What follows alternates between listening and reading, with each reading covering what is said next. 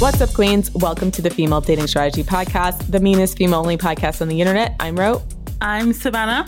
And I'm Lilith. And today we are going to church. Yeah. We're going to talk about Jeebus. Jeebus. uh, we're talking about some Jeebus. Um, no, uh, yeah. So this episode is about some of the toxic messages that we learned from our religious upbringing. A long overdue episode because I know that we've hinted at it a lot about certain messages that were instilled in us. When I, by us, I mean Savannah. yeah, Lilith is a godless heathen. I'm a godless heathen. do you remember you saying that like you do have religious family members? Yeah, I do have religious family members, but honestly, like I am like a legend in the church as like the demon child, right? So I don't show my face there. You swerved that. yeah. I like literally as a child would like scream in church and because I didn't want to be there and then they stopped inviting me and that's how I got out of going to church. Oh my gosh, that we just got our asses beat if we did that. Just started screaming in church. I did also get my ass beat, but I just kept screaming. and it was perfectly acceptable for the other like church mothers to pop you with a wooden spoon too, or like a spatula. See, my mom had this attitude of like, only I am allowed to beat my daughter, kind of thing. So I, that my mom wouldn't have let that fly. But so I guess it's kind of like she had her own weird way of protecting me. so I guess that kind of helped. But yeah, I just was raised uh, mostly without the influence of God, or just it's sort of like a peripheral, sort of outside thing, if that makes sense it's hard to actually do this episode because there's so much to unpack that it's almost hard to know where to start because most of it has to do with patriarchal religion and it's a pretty sticky topic because for a lot of people religion isn't necessarily just a belief system. It's like a cultural it's part of their culture right? So it's hard to extricate themselves from the social aspect of believing in a religion even if they don't necessarily believe all the tenets anymore even if they've secularized themselves there's a lot of people like where they're, you know, their family's so entrenched in it, it's difficult to do. So I don't know. Where do you want to start? I just wanted to say as well that I think the time has come, as they say, to to really have a reckoning on the role of religion and just how much I guess upset, discrimination, and just basically bullshit that it's responsible for, regardless if you're religion or not. A lot of people aren't taught the history of religion and just how many things it had an influence over. So when people talk about the separation of the church and state, even though in a lot of especially Western worlds that is happening, but the genesis or the impact of religion, it still can't be removed from certain industries because it's so deeply rooted. For example, that the concept of the mental health institutions and like mental asylums actually started with the Quakers when believed that mental illness was basically like a physical illness and in that you know we can exercise it we can basically just like cut out of your system and the same you know sort of you know when it comes to the asylums the same i guess like format of asylum that was begun by the Quakers is still very much relevant today and it really has an impact on the way people with poor mental health and the people who end up in these sorts of places are treated as well. So there really needs to be a wider discussion, I think, about just how far reaching religion actually is. And in particular, as well, when it comes to women. Like historically, I'm speaking from the point of view of Christianity because that's what I grew up around. But historically, uh, Christianity has not been a friend to women at all. If you look at the historical teachings, the way Jesus was essentially lauded in the Bible, seen as a radical human being, just because he treated women as if they were human beings. Like, bearing in mind, people like to say that Jesus was so liberal, but he wasn't. He was still quite conservative if you look at what he actually said. But it's quite telling that at the time he was deemed to be a radical person because he so much as spoke to women. And the mischaracterization of women in the Bible is a huge thing as well. Like Mary Magdalene, you know, when people say Jesus was friends with prostitutes, they're referring to Mary Magdalene when there is that little to no evidence to suggest that she was actually a prostitute. But that's just become a huge part of Bible lexicon. And a lot of the, I suppose, like the myth busting around the Bible and the stories, I actually learned from essentially an atheist as well, which is also interesting. so, yeah, I think we need to have a bit of an honest discussion about the history of religion to begin with and where women fit into that because the history is not pretty at all. It's always been politicized, and it's not to just pick on, I don't want to pick on just Christianity, but most religions especially the Abrahamic ones. I don't know as much about like Buddhism or, or Hinduism. We're leaning towards Christianity because we understand it more culturally. It's the one that we grew up in. Yeah, that's that's what I grew up in it's so politicized and i think it's hard to have this conversation without blackpilling people because even when you look at the types of things that made it in the bible or the types of translations that were considered accurate from like the original hebrew texts or arabic text to english it's all very political. In fact like the current canon in the bible was decided you know by the catholic church and a lot of it has to do with like which things they thought should be in there and a lot of the books that were a little bit more female friendly or told more descriptive tales about like women's role when it came to the messianic scriptures were deliberately omitted. So you have to understand that like everything that we're even reading or considering to be canon has some kind of historical basis and specifically a political ideology that was decided through what types of biblical texts would be included. So it's very difficult to talk about because you know, for anybody who's still practicing religion in this day and age, like you almost have to live with a certain level of cognitive dissonance between what's in the Bible, what the intention was when it was written, and then whatever church that you go to interprets it. And more often than not, and part of the reason why I walked away from the church is that you'll find that it's overwhelmingly toxic to women. Most denominations are horribly toxic to women, especially in the United States. Like when you're talking about Baptists, Lutherans, COGIC type churches, evangelicals. Having grown up in the evangelical culture, most of it is very like patriarchal, almost exclusively extremely patriarchal. And not even just patriarchal, but like specifically teaches a lot of female subservience and female denigration disguised as, once again, disguised as empowerment, where they try to tell you is empowering but isn't.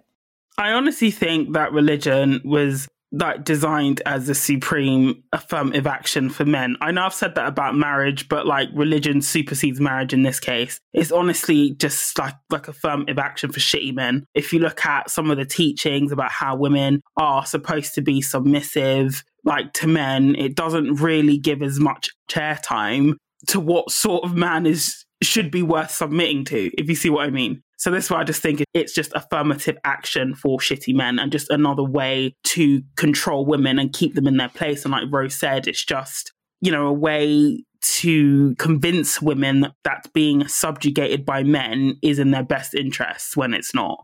Yes. And everything is about context as well. There are some arguments that for its time, certain principles were progressive for women, but the problem with biblical fundamentalists and fundamentalists in general is that like they don't do any type of historical criticism. They look at it like everything there is the exact right way to do things. And there should be no creative interpretation for today's world. There's like a need to say that everything in the book is infallible and therefore that's the exact way you should perform and everything. But the irony is like, even while they're saying that, they still cherry pick things which we'll get into. Oh, 100%. Yeah. About which things are things that should still be followed and which things are not uh, followed. And guess what?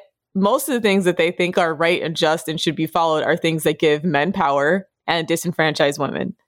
Chaos of peace. One of the biggest places in which you'll start to see that is purity culture slash marriage culture, where most of the evangelical teachings that I grew up with were all about how like men are the head of the household, that meant God ordained men with certain roles, men are supposed to be leaders, and women are supposed to be submissive and f- followers, right? That like we're supposed to submit to the headship of men and that women are made to be men's helpmeet. So from the beginning, they're already framing that women's existence is there to be subservient to men and to what men want and men's needs and that men are supposed to do like what they call like generally like graceful leadership or love leadership and stuff like that I mean, it's so often bullshit, right? Like the expectations for men are, even though they're supposed to be a certain way, like they're not often enforced in the church and then often like used to uh, constantly disenfranchise and disempower women and cause women to not speak up when things are bad. And I talked about this in the bonus content is that it caused a lot of abuse in my family because the church basically put up with it because they felt like, well, the men are supposed to be the leaders in the house and like he's abusive because some of the women in my family so they felt anyways like weren't respecting their authority because they wanted to be focused on their careers or they wanted to get an education. And so like they discouraged women from getting education from getting careers from getting like anything that might give them any type of independence because they felt like a woman's place is to submit to the authority of her husband. Yeah and then the marriage advice, advice in quotation marks, again, it just wasn't, I mean, from what I saw, it was always more about praying the problem away, being a better wife, basically putting up and, yeah, basically put up and shut up sort of culture. There wasn't really any, even though, and, you know, I found this the wildest is that even Jesus said divorce is, you know, cheating is grounds for divorce. But if a woman was subjected to infidelity in her marriage, all the churches I went to, they would never advise her to divorce. If anything, you know, they would make out like she was a problem for wanting to be divorced and they would gaslight her and make her believe that, you know, just pray it away. You know, you can be a better wife. This was just a blip. It's just a part of marriage to the point where people in the church I went to actively expected that their husband would cheat on them. Like it was just like a casual thing, so to speak, almost like, you know, I expect my uh, my husband to watch the Super Bowl sort of thing. And that's just how normalized it became. Yeah, it's interesting the double standard there. I don't know. I don't remember because I left the church early on. You escaped early on.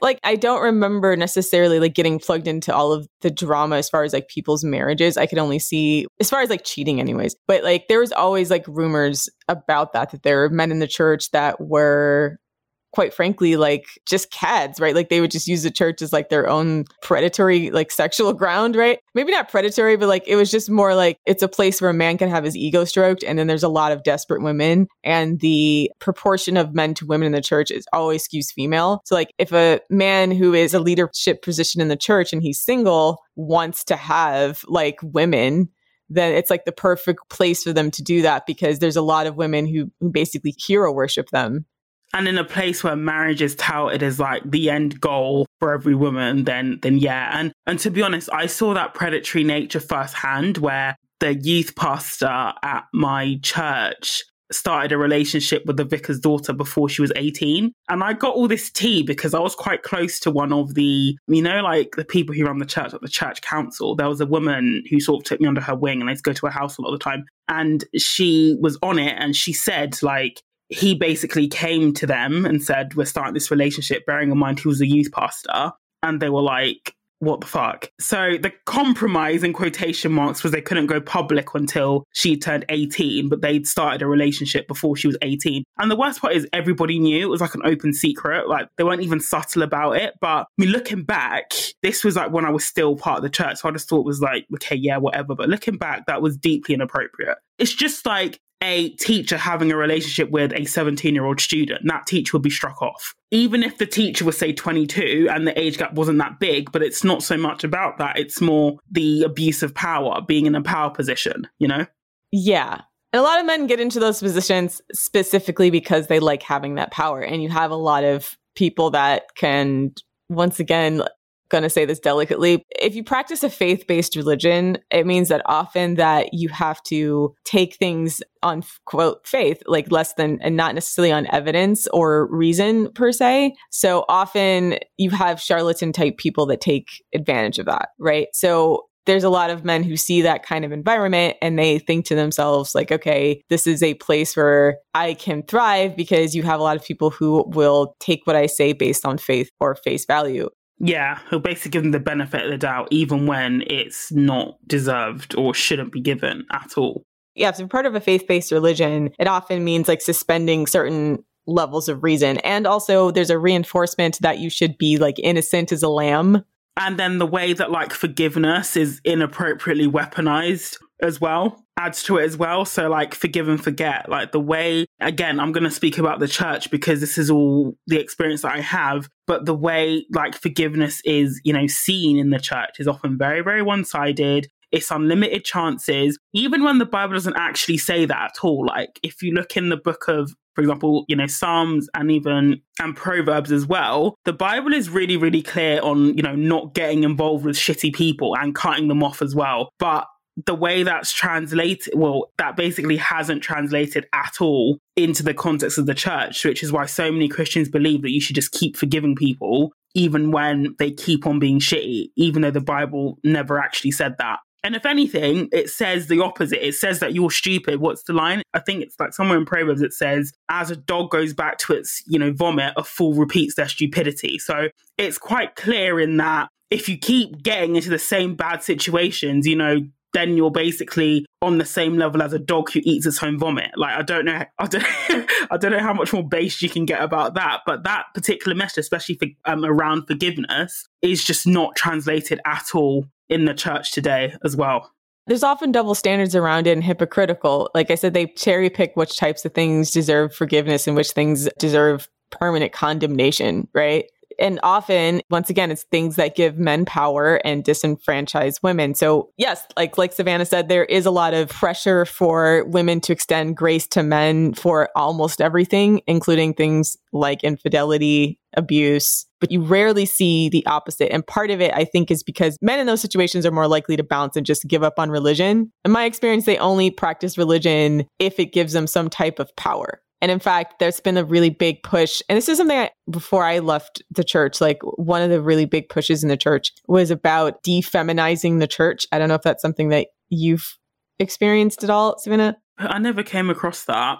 So church attendance is down all around. And then like specifically the gender ratio in the church has gotten uh, extremely lopsided in favor of women. So quick estimates something to like 60 to 65 70% of uh, depending on the actual denomination of churchgoers are women. Also a lot of the way that evangelicals would praise and worship is kind of it's interesting like it would be I know like South Park lambasted it, but they would talk about God and talk about Jesus in a way that was like very much a love song, like Jesus, I love you, and Jesus is like this and this and that. So it would turn a lot. It would turn a lot of men off who kind of didn't like the almost like romantic sounding devotion of a lot of the praise and worship towards God and towards Jesus. So there was this initiative and this pushback against what they were calling the feminization of the church because of the fact that so often like men were just leaving, right? Like if any men, men who would not want to take responsibility for anything, men who couldn't use feel like they were going to be powerful in the church and be able to use it to exert power and the church would just leave. They didn't necessarily like singing love songs to Jesus. Uh, they felt like women weren't submitting to them and stuff like that, right? So a lot of it had to do with them feeling like women were taking over the church and women were getting too powerful in the church, especially as like women started to demand that they be given more senior leadership roles. And this was a really, really big controversy. There was the controversy around giving senior leadership roles to obviously gay and lesbians, but also the controversy about giving women, uh, even straight women, uh, leadership roles was still really controversial. So there was a lot of like scrote raging about women, quote unquote, taking over the church and it no longer being a purview where men could like assert their authority and their headship, etc. It's interesting because they want most of the churchgoers are women, most of the support staff are women. A lot of what keeps churches running are women, but they don't want women to have leadership roles. They attack women when women start to in any way like quote scare the men off because they're not being submissive enough debatable about like what if that's why. There's sort of like a dependence on women while having a contempt for women at the same time. And i feel like uh, part of the reason why women in particular are more susceptible to church is because women are so often in positions where they're dependent. And so like for myself and for my family i know at different times in our life where honestly, we probably would have been destitute without it. The church has really stepped in, right? Where like it's become a place where even in the absence of men, and if there's men there, there's a lot of like a way to find female camaraderie in order to support each other through difficult times. But that has led to like what they're calling feminization because it's more like it can be, it's ironically like women supporting women whilst also upholding patriarchy. Yeah.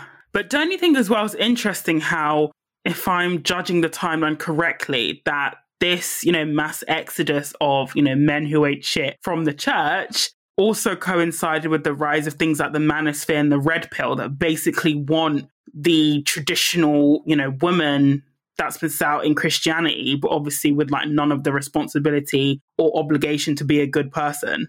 I mean, yeah, that's exactly what it is. But I feel like religion was probably always the appeal for for religion for a lot of men in the first place, right? The idea that they could have some kind of little mini affirmative action, basically. Like they can get their woman, their submissive woman, who'll be a doormat, who won't challenge them, who'll make them food, give them babies, give them sex on tap without them having to do anything. Affirmative action for men, ladies, in action in the church. Yes. And that brings us to our next point about purity culture. So, purity and sex culture. I don't know if people grew up in the age of purity balls and purity rings, but purity balls and purity rings were pledges that kids would make to generally it was a girl would make to her father to remain a virgin until marriage. There was some like gender swap version of that, but it was not nearly as popular and as prevalent as like the daddy daughter dynamic. I wonder why. The man was like in charge of his daughter's protecting his daughter's virtue and protecting his daughter's like virginity until she got married and gave herself to her husband. And so there was a weird, it's like this mentality that your sexuality is owned by your father until it's owned by your husband and that women don't have ownership of their own sexuality. Can I just say you? Right. Fucking ew. Have you seen the daddy daughter balls where they like dance and like the idea of a father like owning his daughter's sexuality is so disgusting and incestuous to me. Just like even symbolically. How is that a normal part of the culture? Well, so they don't like it's not as explicit, especially if, if you're t- dealing with young kids, because the girls don't know what they're talking about, right? They're just like, oh, I love my daddy. I'm pledging myself to my daddy, right? Because they would do these purity balls for teenagers, but also like toddlers and stuff, right? So it would be kind of like a daddy daughter dance, and it would be it would be promoted more or less like strong fathers uh, protecting their daughter's virtue. So it's like, oh, I'm here to protect you and make sure nobody harmed you or takes advantage of you. Da, da, da, da. So like they would more frame it that way and less about like explicitly about sex that it was less like incestuous and disgusting. What kind of purity are we talking about here? Like it is sexual purity, but like they would say everything. They would basically dress it up as like everything purity, like guarding her mind and guarding her heart and guarding her body as well. Yeah, but we all know what they're talking. That's the thing. That's what's so sick about these types of events to me is that the kids have no idea what's going on, but all the adults do. And so there's almost like a sort of I'm watching it as an outsider. It's like a has a sort of dramatic irony almost where you know in like plays or in, in theater there's like dramatic irony where like the audience knows something that the players you know th- or the characters don't kind of thing. So I'm watching these little girls like not you know you know, oh, I love my dad kind of thing. For them, it's all innocent. They don't know what it's about, but the adults in the room do. That like asymmetry in the knowledge of what they're talking about is what makes it so fucking creepy to me. And like, I'm sorry, I just, I almost wanted to just take a step back and just be like, you're talking about all these things that's like a completely foreign concept to me. And it's actually like, it makes me angry to realize that like how normalized it is actually for the girls that grow up with it. A lot of it that's really I mean, harmful to women, which I think is, you know, why I think there was such a rise in like liberal feminism because it was basically like, fuck all that, right? Like, I own my sexuality. I'm to experiment with my sexuality. They just kind of took it to an extreme, right?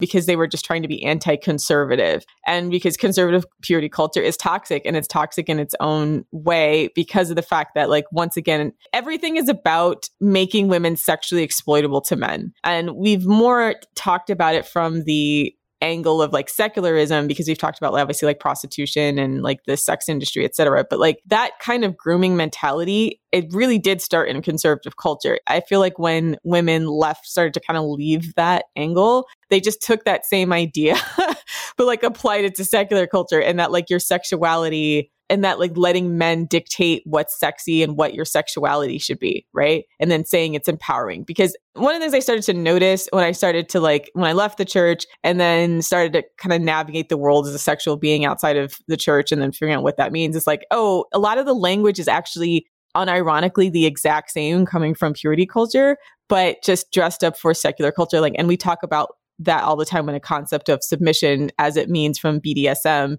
versus like how submission is framed within Christian culture. Like it's literally fl- framed the exact same way that female submission is the power position within a Christian marriage and that like actually the man has more responsibility in that kind of situation because he's more accountable to God and that like and that even though it looks like abuse on the outside it's actually submissive and then uh, i.e the woman in that situation that has the more power and so you see that exact same rhetoric being said by bdsm communities and that's why i'm like so this is just basically like bizarro world christianity in a lot of ways like yes yes Yeah, that was one of the things that I first noticed when I started dabbling in BDSM, just the parallels between like Christianity was just insane. Like, I don't think if you had a DS relationship and you had, say, a man walking his wife on a leash like a dog in most churches, I don't even think they would care, to be honest. Like they're so similar in terms of the structure, the protocols, the whole. And wasn't really used to like really get on my wick in the BDSM community, like, uh, Reaux, you know, in church, like lexicon, like when you're referring to God, right, you capitalize it. So even if it's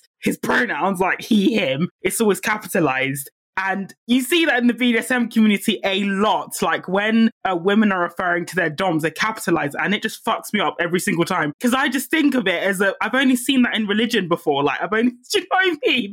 I was just like, what the fuck? I hate that so much when they refer to their Dom with the capital He, like they're referring to a man as a god. With a capital He. Ugh. And they do it even when they're not like talking to the Dom, like when they're just having conversations. It's just like, I'm just like, what the fuck? But anyway, that was one of the first things I noticed about BDSM, and it just really squicked me out.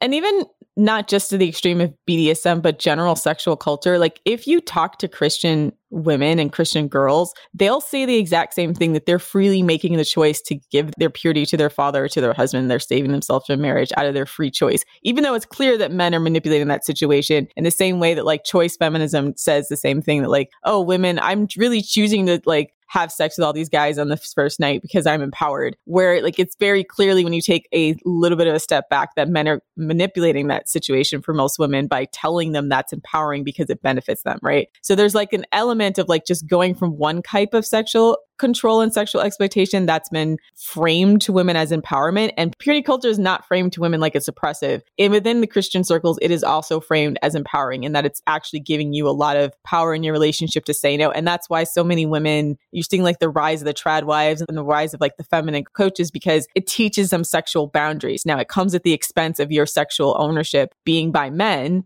or being had by men but it does give them sexual boundaries versus liberal feminism that like normalizes the lack of sexual sexual boundaries. And like they're kind of trying to play catch up now with consent. But even with consent, it's such a bare minimum criteria and it's not nearly sufficient enough for all the men that are trying to sexually exploit you. It comes with the caveat of like sexual exploitation because like you, yes, you have the freedom to make the choice in the same way that conservative women are making the choice to stay pure, but it's often your choices are dictated to you by men. Yeah. But what's so interesting about purity culture is that I'm not sure if you might have insight into this, right? Not that you partake in it, but if you just like know any stories, but you never hear like, okay, so what's, I would say you never hear like the after the cherry popping story. From the little that I know, that many women, or the women I know who waited until marriage, they ended up having very, very like disordered views about sex even after marriage. And, you know, they've advised me even that if I could do it again, I wouldn't have waited so long. Not to say that they were buying into sex posi culture, sleep with everybody culture, but they would have, you know, but I think that when they got married, because even I think, you know, like another parallel between sex posi culture and purity culture is that they make sex a much bigger deal than it actually is. And I think that when these women you know, eventually had sex, like, you know, like for example, firstly, because in the church, there's absolutely no sex education. The only sex education is just to abstain. So things like the practical elements of sex, they knew nothing about. Secondly, even things like how to enjoy sex, again, they knew nothing about that either. And you know, decades of being told that sex is dirty, sex is this, sex will change who you are as a person, sex will, you know, it's a binding experience that all the people that you slept with are going to be like hovering in your spirit for life. All those sorts of beliefs doesn't go away after marriage. And a lot of them ended up having quite, like, basically sexual dysfunction as an adult. Yeah, pretty much. But and it's really sad because they're not sexually dysfunctional. It's all completely psychological. There's also um there was a big scandal with millennials, especially those who went to a lot of these like Bible colleges about how often they would get married really young because of the emphasis on purity culture. So they get married at like 19, 20. Oh, I experienced that as well in my church, yeah. And they get divorced by 22, yeah first of all, I think a lot of the women felt pressured into it to feel like, okay, I'm going to take fulfilling my God given duty to be someone's wife. But truthfully, the relationships had problems, but they also weren't actually sexually attracted to some of the men because they picked the good man, right? The Christian biblical man. And they had issues with sex, but also that like they didn't learn their own sexuality enough for them to sustain a relationship because then you get in a relationship, you don't know enough about your own sexual needs. And then it just becomes like a disappointment after disappointment. And in the place of that, that's when they started having all these like uh, Christian books that came out. One of which was the five love languages, which is like a huge, which is huge, right? But it did start out as like a Christian book. But there's a lot of these like Christian relationship books and marriage books that would emphasize and like that were so focused on like Christian sex. And part of it was because of like a lot of women discovering themselves in these marriages where they were just completely sexually unsatisfied and then their husbands being demanding pricks because they're like well i thought i was going to get sex on demand because i got me a wife right yeah, exactly. And all of it was like teaching women to like acquiesce in the name of God, which is like just so disgusting on so many levels. Like God's got to tell you to fuck your husband. Like I think your sex drive is just what it is. I don't even think it was God. I think it was that scrope Paul who had like it was him who said, "Oh, you can only agree to not like basically not having sex should be a mutual decision as opposed to like so your husband should agree that you don't sleep with him. Like where's the bodily autonomy?" And like Paul wasn't even married himself, so yeah, it didn't even come from God that commandment. It actually came from one of his, I guess, like wayward apostles. He wasn't a disciple. He was just a random dude, random guy. Just a guy. just a guy. He was a convert. He used to be like anti Christian and then he became converted and then he started writing all these gospels. She just stayed blind, to be honest, for what he did for Christianity. Oh, was that the guy who used to be Saul and then he became Paul? That guy? Yeah, the road to Damascus moment. Yeah, he basically went hardcore. Like, once he, He went from hard right to hard left, or vice versa. Exactly. Like he was just like one of the first like absolute zealots. And so he had all these like uh, ideas about how things should be run. So he was constantly like writing people letters and shit about like how things need to be done. And he had so much to say about marriage despite never being married. The scripture she's referencing is uh, 1 Corinthians 7 5, where it says, Paul saying that abstaining from sex is permissible for a period of time if you both agree to it, if it's for the purposes of prayer and fasting, but only for such times. Then come back together again. Satan has an ingenious way of tempting us when we least expect it. So basically, like they took this one verse and then they built all this doctrine around it about like how you have to fuck your husband so that Satan doesn't tempt him. Yeah. And women have really internalized that as well, not just in religion as well, but it's basically that whole idea of like maintenance sex, isn't it? Like the idea that the only good reason for a woman to abstain is for prayer and fasting, when realistically, even in like modern like day religion, you know, prayers and fasting isn't really a thing in a lot of so basically she hasn't gone out there. she hasn't gone out there anyway. I'm just imagining ancient times, women getting out of sex. Like, you know, now that it's like, oh, I have a headache, or like, oh, I'm tired from work or something. Like, imagine women back then, like, no, we can't have sex tonight, I'm fasting. Or like, no, imagine women like praying to avoid sex with their husband. Like, the man wants to have sex, and she's like, no, no, no, I'm busy praying. Like, let's figure out how to game the system. Yeah, he was like he was celibate, but he, he'd always say like, "Oh, the wife doesn't have authority over her own body, but yields it to her husband." In the same way, the husband does not have authority over his own body, but yields it to his wife. So it's like them trying to create a scripture by which, you know, and like the New English translation is marriage is not a place to stand up for your rights. Marriage is a decision to serve each other, whether in bed or out. So like there's a lot of like emphasis on this type of scripture and they built and a lot of the like relationship counselors would be them trying to like negotiate these sexual politics with even within the marriage because like a lot of women they just had no sexual knowledge and no sexual clue, right? And then depending on what kind of religion you are, some of them are very anti-birth control on top of that. So you're talking about the risk of pregnancy every time you have sex on top of that. And it's just like there's no acknowledgement of women's sexuality other than like this sort of submissive thing that she's got a duty for her husband. And the irony, and once again, when you look at secular culture, maintenance sex is also a thing in secular culture. When I look at like how the sexual liberation movement has really failed women it's like it really feels like they just adopted all of the language from the church and then like made it fashion made it secularized because this is yet another concept that started there that still exists in quote unquote empowerment circles or like women's like sexual function circles that like oh well if you're not turned on all the time if you're not a sexual being you should have sex if you're not having an orgasm. You should have sex like even if it's like maintenance sex. These are all things that are like still preached even though it's like why? Like why is this something that we're eh, we're creating as part of our sexual culture for women? And how is this different from the teachings of what came from conservative culture from the bible yeah exactly I know. That's how I started to see through the scam of sex positivity. Because I'm like, this is basically just the same shit I already learned, but like almost like flipped around on its head a little bit. Instead of being a private property of a man, you're publicly property. In the words of Andrea Dworkin. Yeah, exactly. It's just, and the end result is the same increasing sexual access to women for men.